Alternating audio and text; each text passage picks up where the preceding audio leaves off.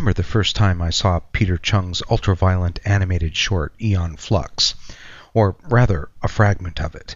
In the late eighties and early nineties, M T V ran a terrific series called Liquid Television, which served to showcase some great animated shorts, and some that were, frankly, not so great. From time to time, they would show brief fragments of what was obviously a longer work, Aeon Flux.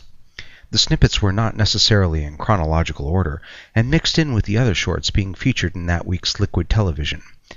After a month or two of this, all I could say about Aeon Flux was that it was a beautifully made short cartoon about an implausibly gifted female assassin in a leather thong penetrating the security establishment of some sort of plague-ridden near-future city-state in order to assassinate its dictator.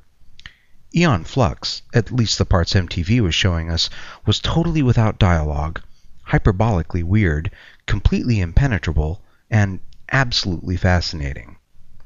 Finally, it happened. M T V deigned to show us the complete Aeon Flux, from beginning to end. This did not really clear things up. In its entirety, the short animated piece remained beautiful, wordless, weird, and impenetrable. And it was still fascinating.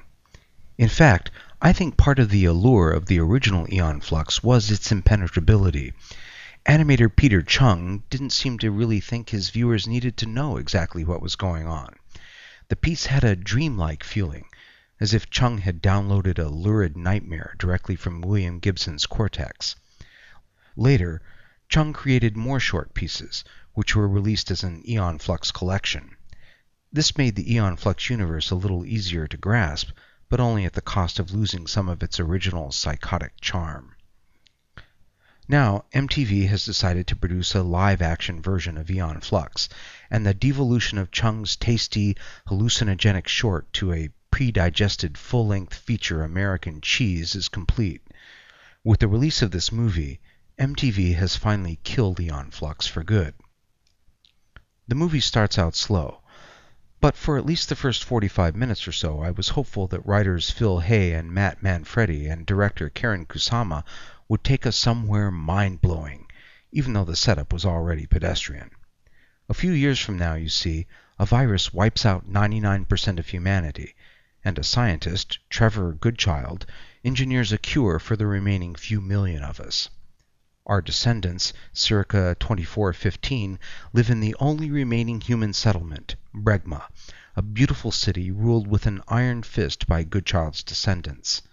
It's sort of a post-apocalyptic Singapore. The current ruler is named after his progenitor, Trevor, and he acts like a benign dictator. His brother, Oren, is the enforcer, and he has an evil glint in his eye. Some of the denizens of this city are impatient with Oren's methods, not to mention the government's nasty habit of plucking people off the streets and whisking them away, never to be heard of again. The insurgents are called Monicans. Since nobody ever leaves Bregma, and since the city is under maximal surveillance, it's unclear where these rebel warriors get their training, funding, intelligence, and weapons, but whatever. One of the Monicans is Aeon Flux, played by Charlize Theron. She's not as angular or agile as the animated Aeon, but she does look good in a thong. Aeon gets her mission assignments piped directly into her cerebral cortex. There's a little chapel in her corpus callosum, apparently, where she shows up dressed like some kind of nun to take her orders from an apparition that looks exactly like Frances McDormand having a really bad hair day. Her new assignment is to kill Trevor Goodchild. The Monicans have new information and believe the dictator is vulnerable. So Aeon and one of her compadres set off to penetrate Goodchild's defenses, somersaulting their way through a security garden inhabited by some truly carnivorous plants. This is but one of many set pieces in the movie, built around the grade B action movie axiom that if the character can simply do enough backflips, he or she can dodge any number of lethal projectiles.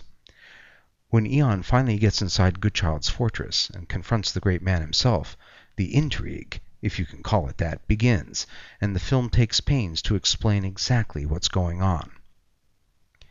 That's a shame, because what's going on makes absolutely no sense.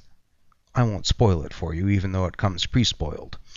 Let's just say that the plot takes us through some elaborate bullshit involving gross misconceptions about human cloning, Lamarckian memory, improbable political infighting, countless rounds of ammo, and a lot more backflips. The movie is pleasing enough to look at. The production values are excellent, and the filmmakers have created some intriguing gizmos and visual effects. Even so, the best eye candy and the weirdest features of the world building are to be found in the film's first half, while the second is dominated by gunfights with oddly contemporary-looking weapons, giving the viewer the strange impression that the film ran out of money at the forty-five minute mark.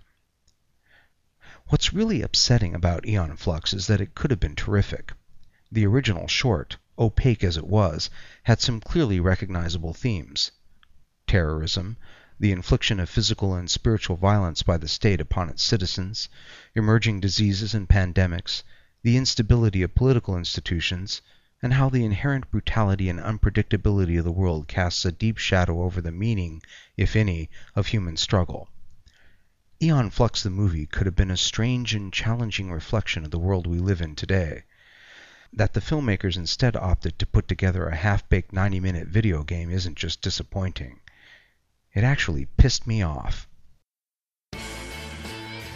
That was Doctor Jonathan Sullivan for Escape Pod, the science fiction podcast magazine. Find us online at escape pod dot org.